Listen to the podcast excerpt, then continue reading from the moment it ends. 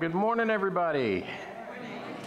Ah, a little windy out there today. Could, I, could, could you, can you hear the wind kind of like blowing against the, uh, the windows here? I mean, I, am sitting here, I'm, I'm listening to that, that sound, and I, I, I can't help but imagine that uh, passage in Acts chapter 2 where the 120 were sitting up in the upper room, and all of a sudden a sound like a mighty rushing wind filled the place where they were sitting. And I just, I, I just imagine you know, the Holy Spirit blowing in on us this morning and filling us with His power, filling us with His grace. And I'm just so happy that uh, you all are here this morning. A uh, little bit of a clarification on the, the children's program. Uh, there's that informational meeting right after church today. If you are interested in participating at all, if you're a child or have a child, if you're a teenager, if you're an adult, and you're interested in participating, uh, stay after for that informational meeting. They're going to talk about rehearsals, they're going to talk about what's going to be happening. Uh, so even if you want to be a child wrangler um, and kind of hang out with the kids while they're not doing whatever they're doing on stage, uh, stay and uh, find out a little, more, a little bit more about that. Um, how many of you have ever moved? moved from like one house to another, moved, right? Most, almost all of us have moved at one point or another, even if it's moving out of mom and dad's and into our own place. Some of us are looking forward to moving out of mom and dad's and into our own place. But our family, we have moved uh, three times. So when Wendy and I got married, we moved in together into our first house down in Catonsville, Maryland. And she brought her stuff, and I brought my stuff, and we put all of our stuff into the house. And then, of course, our house wasn't full enough so we went out and we bought more stuff, right? And we got all kinds of things. And then we had our firstborn son, Tom. And then we had to buy a lot more stuff. We had to buy all the baby stuff, the cribs and the formulas and the diapers and the toys and the things, all of this stuff. And we just kept accumulating all of this. And, and by the time Tom was about two, uh, we had decided that we wanted to move from Maryland to Pennsylvania. We heard that the schools were better here, and we wanted to kind of get, get into a place where we could kind of get to know the neighborhood and everything. So we moved up to Red Lion, and we rented a 25 foot U Haul. Now, if you've ever had to pack your own stuff, right? I, I highly recommend a mover, by the way, if you can afford it. But we, we shoved all of our stuff into this U-Haul and several cars. So we had like four or five like family members. They're driving up. They've got some of our stuff in the car. We've got the stuff in the truck. And uh, we moved into this house. And the house we moved into was bigger because we had a, a child now and we needed a bigger space. But our stuff didn't fill the house. So what did we do? We went out and bought more stuff. And then Josh came along two years later, and of course, we had to go and buy more stuff. But we didn't just have the stuff that we needed, right? We didn't just take the clothes and the, the shoes and the pots and the pans and the furniture and the beds and the bookshelves and all this stuff. We had a lot of other stuff. How many of you are collectors of knickknacks? Anybody have knickknacks? Anybody have a curio cabinet? Curio, okay, see, I, I, I, love it. Curio cabinet. I love the name, but I just like to say it. Curio cabinet.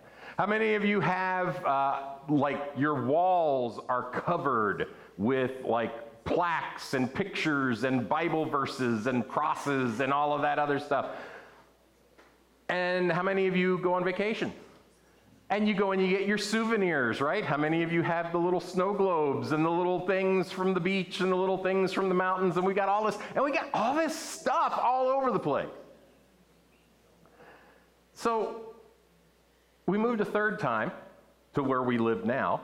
And of course, it actually took us two 25 foot U Haul trucks plus the cars. We actually had to rent a, a, a, rental unit, a little storage unit for a month before we moved to take the first load of stuff. And then we brought the second load of stuff, and then we had to go to this rental unit, get the second load of stuff, and load it all. It was just stuff.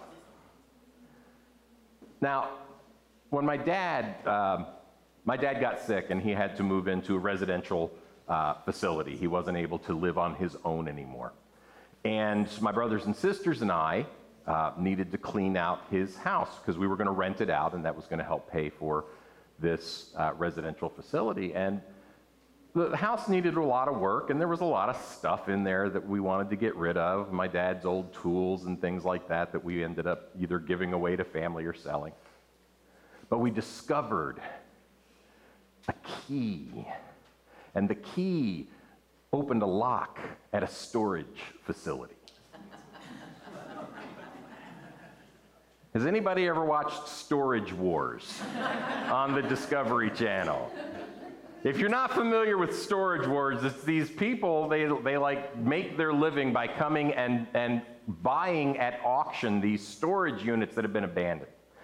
And they might pay 50 bucks, they might pay 500 bucks, but they, they get to keep whatever's in the storage unit. And in one episode, this couple bought one of the units for 50 bucks.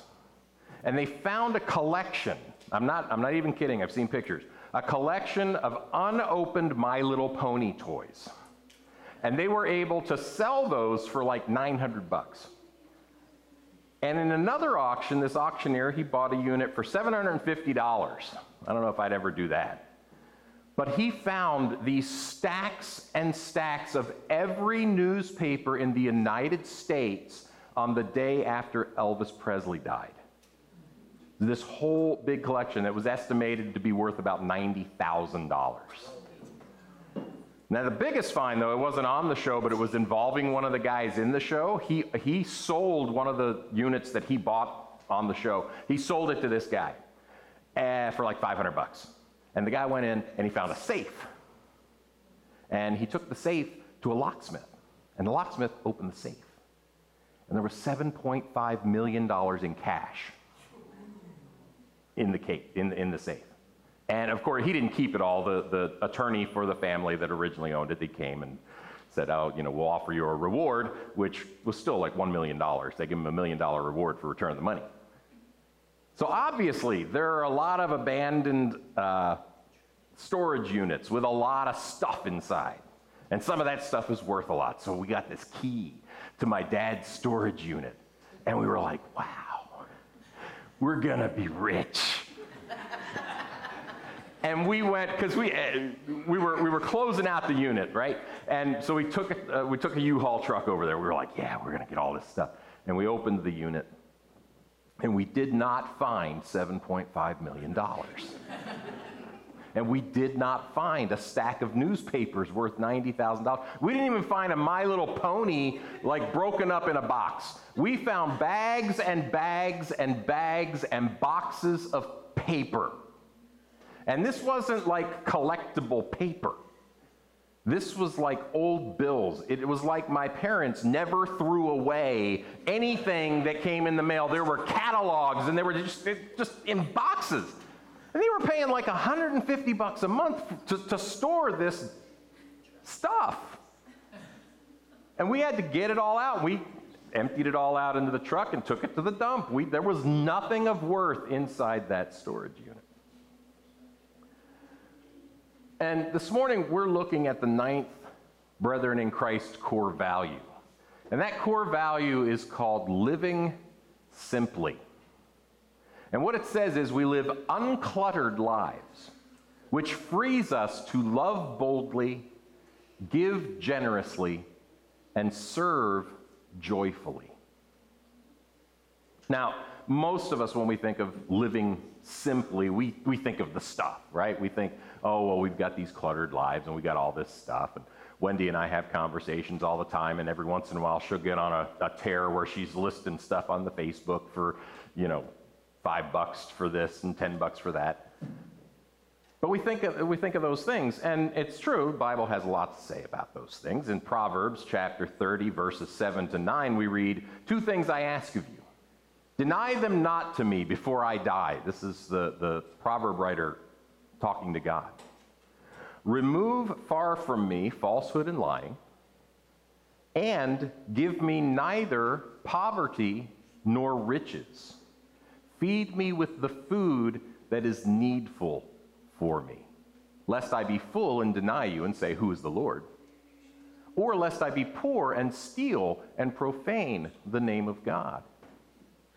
And basically, what the author is saying here is Lord, give me this day my daily bread. Don't give me more than I need, don't give me less than I need. Because I want to live a life that is pleasing to you. I want to acknowledge you in all things. I want to acknowledge that you provide my daily bread for me. In Matthew chapter 19, Jesus had a conversation with a rich young man. This is one of the more known conversations that Jesus has. Even people that don't go to church a lot have heard this story. And Jesus tells the man, If you would be perfect, go sell all you possess and give to the poor, and you will have treasure in heaven, and then come and follow me. And the young man left dejectedly. He was very sad because he was very rich. He had a lot of stuff. And he didn't want to get rid of it. And basically, what Jesus is saying here, and he tells his disciples, Truly, I say to you, only with great difficulty will a rich person enter the kingdom of heaven.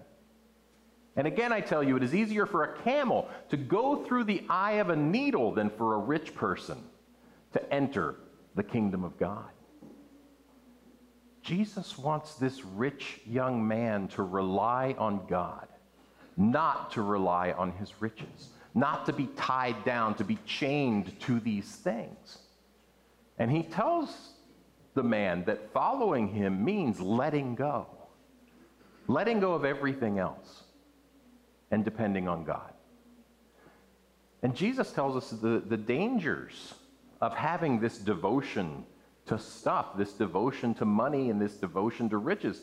In Matthew chapter 13, he tells a story, a parable about the sower and the seed. And if you've been in church for a while, you know the story of the sower and the seed. And it reads A sower went out to sow, and as he sowed, some seeds fell along the path, and the birds came and devoured them. Other seeds fell on rocky ground where they did not have much soil, and immediately they sprang up, since they had no depth of soil. But when the sun rose, they were scorched, and since they had no root, they withered away. Other seeds fell among thorns, and the thorns grew up and choked them. And other seeds fell on good soil and produced grain, some a hundredfold, some sixty, and some thirty. I want to focus on this third one here this morning. Other seeds fell among thorns, and the thorns grew up and choked them. And later, when Jesus is alone with his disciples, he interprets the parable for them. He tells them exactly what the parable means. And he says that the seeds in the parable are the words of the kingdom or the word of God. And in verse 22 of chapter 13, he says, As for what was sown among thorns, this is the one who hears the word, but the cares of the world and the deceitfulness of riches choke the word, and it proves unfruitful. Now, the word choke here is uh, sympnigo. It's a really big mouthful of a word. What it means is it's often used as an agricultural term, and what it means is to check or stunt the growth of something by pressure. And that pressure might be uh, crowding in around the plant. That pressure might be cutting off uh, the, the light to the plant, right? So when the, the weeds grow up or the thorns grow up, they block out the things that the plant needs, and it ends up shriveling up. And sometimes it ends up dying. And the cares of the world and the deceitfulness of riches, Jesus says, chokes the word of God. The things that we worry about, the possessions that we have. And let's face it, sometimes when we have great possessions, we worry about keeping those possessions and we lock them up and we protect them. And Jesus says that these things spring up like weeds, like thorns, and crowd out the message of the kingdom of God until they cut off or steal the things that make the message grow. They don't allow the message of the kingdom to thrive in our lives. And Jesus saw the thorns of the deceitfulness of riches in the rich young man, and he told him what to do to rid his soil of these thorns. Go sell everything, give it to the poor, and then come and follow me. But it's not just about stuff. It's not just about riches because Jesus says it's also about the cares of this world. And a lot of times that has nothing to do with money, it has nothing to do with finances. Sometimes it has to do with other things. Sometimes it has to do with our outward appearances, the way that we come off to people. And Jesus acknowledged this too in a story in Luke chapter 10. In Luke chapter 10, uh, Jesus is going to visit uh, his friends Mary and Martha. And Mary and Martha were the sisters of Lazarus, and later uh, we read that Lazarus was raised by Jesus from the dead. But Mary and Martha lived in this town, and they loved Jesus. And Lazarus loved Jesus. They, as far as we can tell, they were his most beloved friends outside the apostles, outside the people that traveled with him. And he would often go and visit their home. Well, this was one of the first times that Jesus visits with Mary and Martha. And while Jesus is there, he sits and he starts teaching. He starts talking about the kingdom of God. And Mary sits right there at his feet. And she's just looking up, kind of like the, the children's story here on Sunday mornings, just looking up and, and listening to Jesus teach and hearing this word of the kingdom come in. And she's just basking in the glow of Jesus and his message. And Martha does not. Martha goes about the business of serving. And in fact, in uh, verse 40, it tells us that Martha was distracted with much serving. Martha could hear Jesus talking, she could hear the words that he was saying. But she wasn't really listening because she was worried about taking care of things, taking care of the, the, disciples, and taking care of Jesus, and making the food, and cleaning the house, and doing all of these things that she was supposed to do. In that culture, hospitality was, was really high on the list of things. She wanted to look good for Jesus and his disciples. And Martha got upset. And she went to, to Jesus. And she looked at him right in the face and she said to him in verse in the last part of uh, verse 40, "Lord, do you not care that my sister has left me to serve alone? Tell her to help me." That's what she says. Tell her to help me. Martha is so worried about getting things done. How many of you are getting ready for Thanksgiving? Thanksgiving's coming up like next week.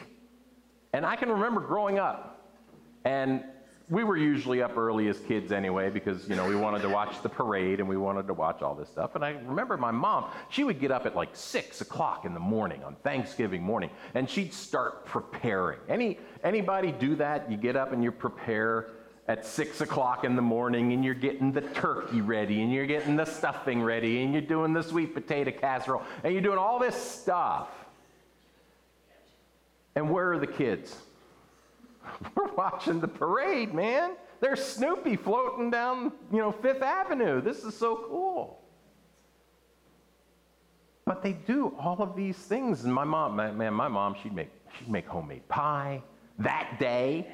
I mean, she'd do all kinds of stuff. We actually have, have become a little smarter in our family. We prepare everything like a day or two ahead of time, and then we just reheat everything. But there's mom in the kitchen, usually by herself, unless we have family over and then like one of her sisters is helping, doing everything. And we're watching the parade and we're watching football.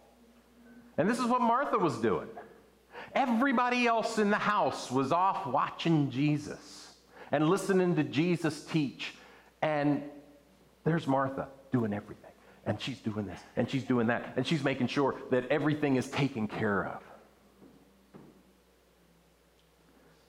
Verses 41 to 42, Jesus responds not only to Martha's request, not only to her demand that Jesus tell Mary to get up and help, but he also responds to Martha and what she's doing.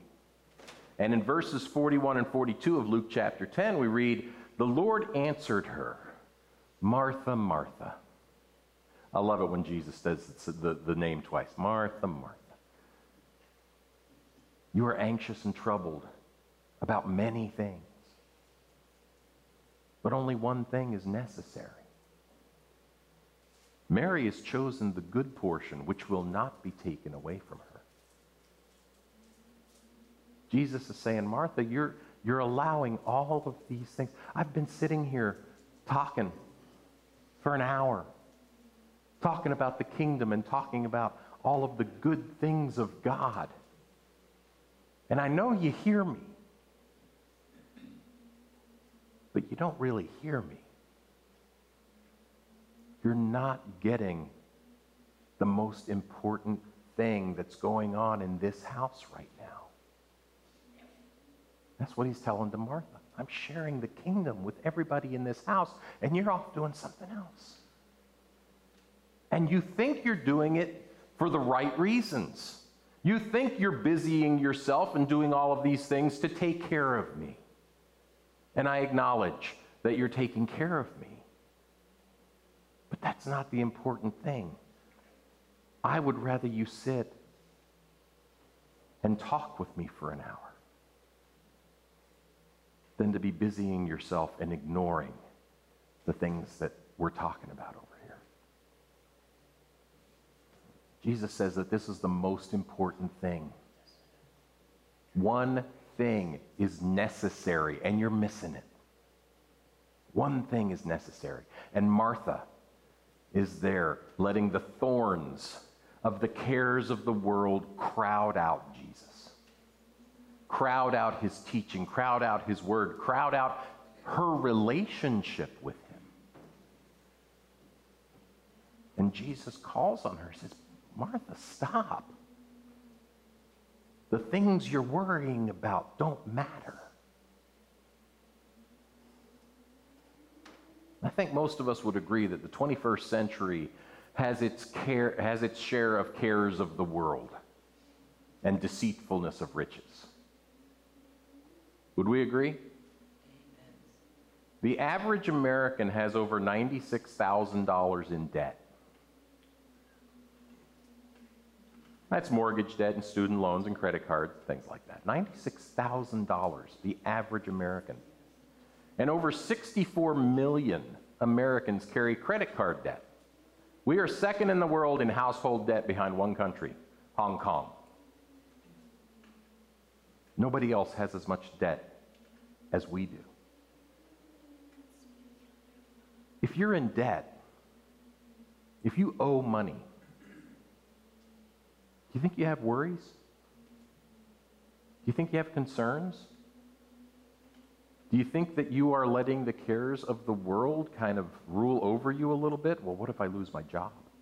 What if I get an injury? What if I do this? What if this happens? What if that happens? That's the care of the world.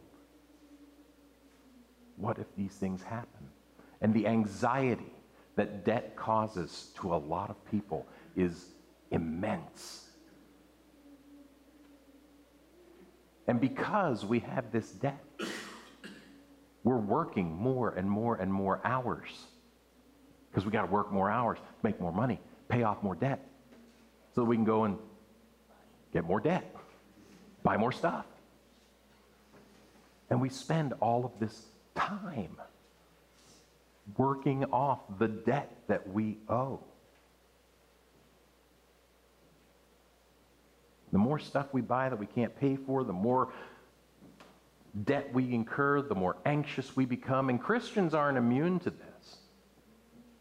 I know Christians aren't immune. Sure, our wall decorations and knickknacks might have Bible verses on them. But when's the last time you actually looked at that wall decoration that had that favorite Bible verse on it and just basked in the glow of the Word of God instead of zipping past it to make your coffee so that you can get out the door and go work to pay off your debt. I know I do that sometimes. We're not immune to debt either. We got a mortgage. We've got some, a little bit of credit card debt. We clutter our homes with stuff. And we clutter our schedules with, with, with things. How many of you have busy schedules? Any? Any busy schedules? Jesus is talking about this too. The cares of the world. We fill our schedules so cluttered sometimes that we can barely think about God, let alone read the Bible for 10 minutes a day, let alone pray. We fill our schedules. When God created the heavens and the earth, He put into place this natural rhythm of time. The evening and the morning were the first day. It says that six times in Genesis chapter 1. The evening and the morning were the first day. And God did this on this day. And then the evening and the morning. And then God did something else. And then at the very end, what does God do? He rests. He's worked for six days. Now it's time to sit back and rest, to stop working. We don't do that anymore. We, we have people working seven days a week. And that's not the only thing. Back when God created the heavens and the earth, there was evening, darkness, and there was morning, light. And when it was light, we worked. And when it was dark, we didn't work. We stopped our work for the day. Everybody did everything during those light hours. And then Ben Franklin came along with his kite. And Thomas Edison came along with his light bulb. And suddenly, day and night no longer had any meaning. I want to do work after the sun has gone down, after dark, click on that light bulb. I can work all night long, look just like it's daytime in here. Technology has thrown off the natural rhythm of time that God created. And it's thrown off the natural rhythms of life. When William Carrier invented the air conditioner in 1902, suddenly we weren't sitting on our front porches anymore to try to cool off in the cool of the day. Now we could go inside our house and we could close the door behind us because you don't want to let the air conditioning out, right, Mom? and we could sit and bask in this great, glorious coolness of time and not have to deal with anybody, not have to relate to anybody, not have to get to know our neighbors. This is what technology has done. And when the light bulbs and the air conditioners started getting installed into the factories and into the offices, all of a sudden there was no excuse to not have work happening 24 hours a day, seven days a week. The average American now works 41 and a half hours a week, and 11% of them work over 50 hours a week. That's almost as much time as we're supposed to spend sleeping almost a third of our week in work. And humanity has done this for generations. We have worked very hard as a species to circumvent the natural rhythm of life. We have worked very hard as a species to take what God gave us this natural rhythm of rest and work and rest and work. And we have utterly destroyed it with technology. And we think, well, most inventions are, are created to improve the quality of life on earth. And we have the air conditioner, now we don't have to be hot. And we have the refrigerator, now we can keep food longer. Right? 19th century, they didn't have refrigeration. You had what you had, and if it spoiled, it spoiled. and you only kept what you could eat. Now we have food that lasts for months. We don't have to worry about where our next meal is coming from if we've got enough money to go and buy food. We'll just keep it. Technology. Yeah, it made some things better. Made some things easier. The microwave oven. Most of you remember when the microwave oven was first put into your homes. How easy was that? Now you could just reheat stuff. You didn't have to get all the pots and pans out. It was supposed to be easy. But we have taken what is supposed to be easy, and all we've done is add more and more and more to our lives. Oh, I don't have to spend an hour cooking dinner. I can do it in 10 minutes. Well, that means I have 50 minutes to add something new. We don't take the 50 minutes and rest. We just keep shoving more things into our schedule. We keep shoving more stuff into our house. We take the artificial light that was invented by man and we have turned away from the true light of Jesus Christ. And we see that happening more and more. And it's not just people who don't know Jesus that are blinded by this artificial light, the deceitful light of Thomas Edison. And I mean no disrespect to Thomas Edison. But Christians are not immune to this phenomenon. How many Christians skip church on Sunday mornings to go and watch their children play sports? And I'm not saying that as a judgment because believe me, if I was not the pastor and my son was playing a sport on Sunday, I'd probably be out too. But how many of us do that? How many of us feel forced to take a job where we have to work on Sunday in order to pay the debt that we have racked up for ourselves? How many Christians work so many hours during the week that they don't have time for God? They don't have time for family. They don't have time for anything except work and sleep. These are realities. How many Christians enter into questionable practices in order to make some more money so that they can feel more financially secure? We know it happens. We've seen it happen. None of these things equate to living simply. These things make life so complicated. And they turn us away from the true light of Jesus Christ. Money does not lead to spiritual life.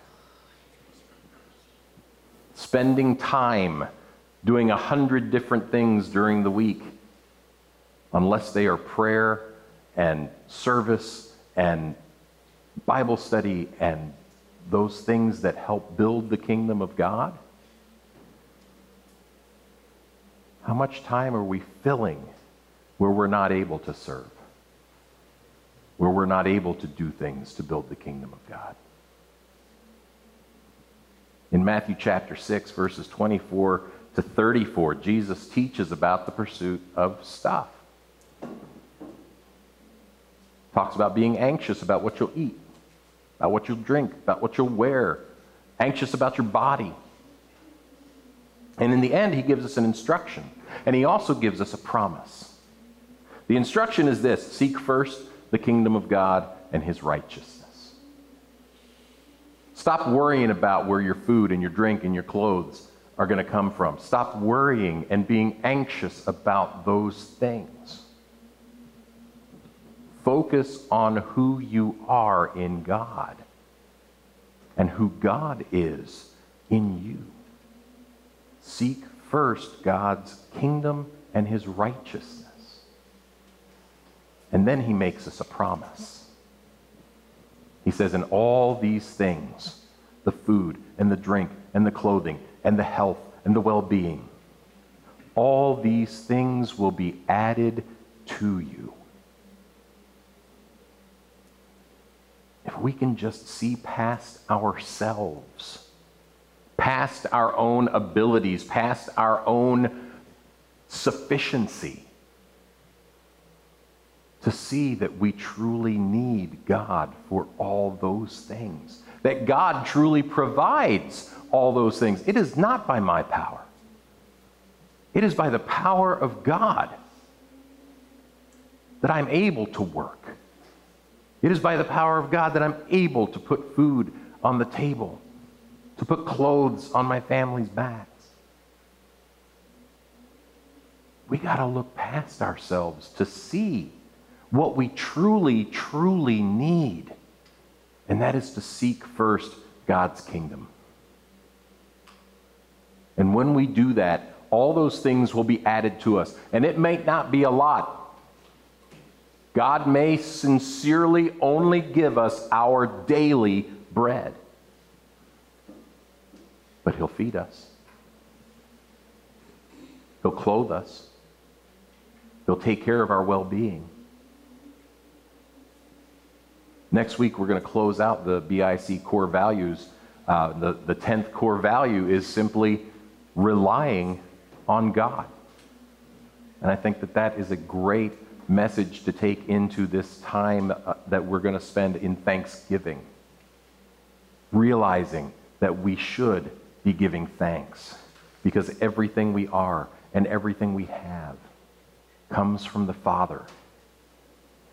And it is not by our power, it is not by our intelligence, it is not by anything that we are except for what God has made us. And I hope that you'll join us next week. Would you pray with me? Father, we thank you so much for today. We thank you for the wind outside. Father, I just personally just thank you for the reminder of the Holy Spirit coming like a mighty rushing wind. Father, I thank you that you allow us to gather together and rely on the Holy Spirit to learn from you, to serve you, to rely on you. Father, I ask as we walk out today that we will take a look at our own lives, see where the clutter is, see the things that are keeping us from serving you fully, and that we will make a decision to rid ourselves of those things so that we might give generously and love extravagantly and serve joyfully for your kingdom. And pray these things in the name of your Son, Jesus Christ. Amen. The Apostle Paul writes, I know what it is to have plenty, and I know what it is to have nothing. And he goes on to write, I can be joyous in any situation, plenty, nothing, because I rely on Jesus Christ. I can do all things through Christ who strengthens me. As you walk out this morning, let Christ strengthen you. Let go of your anxiety, let go of your desire to worry about money and things and situations, and just rely on God. God bless you this week.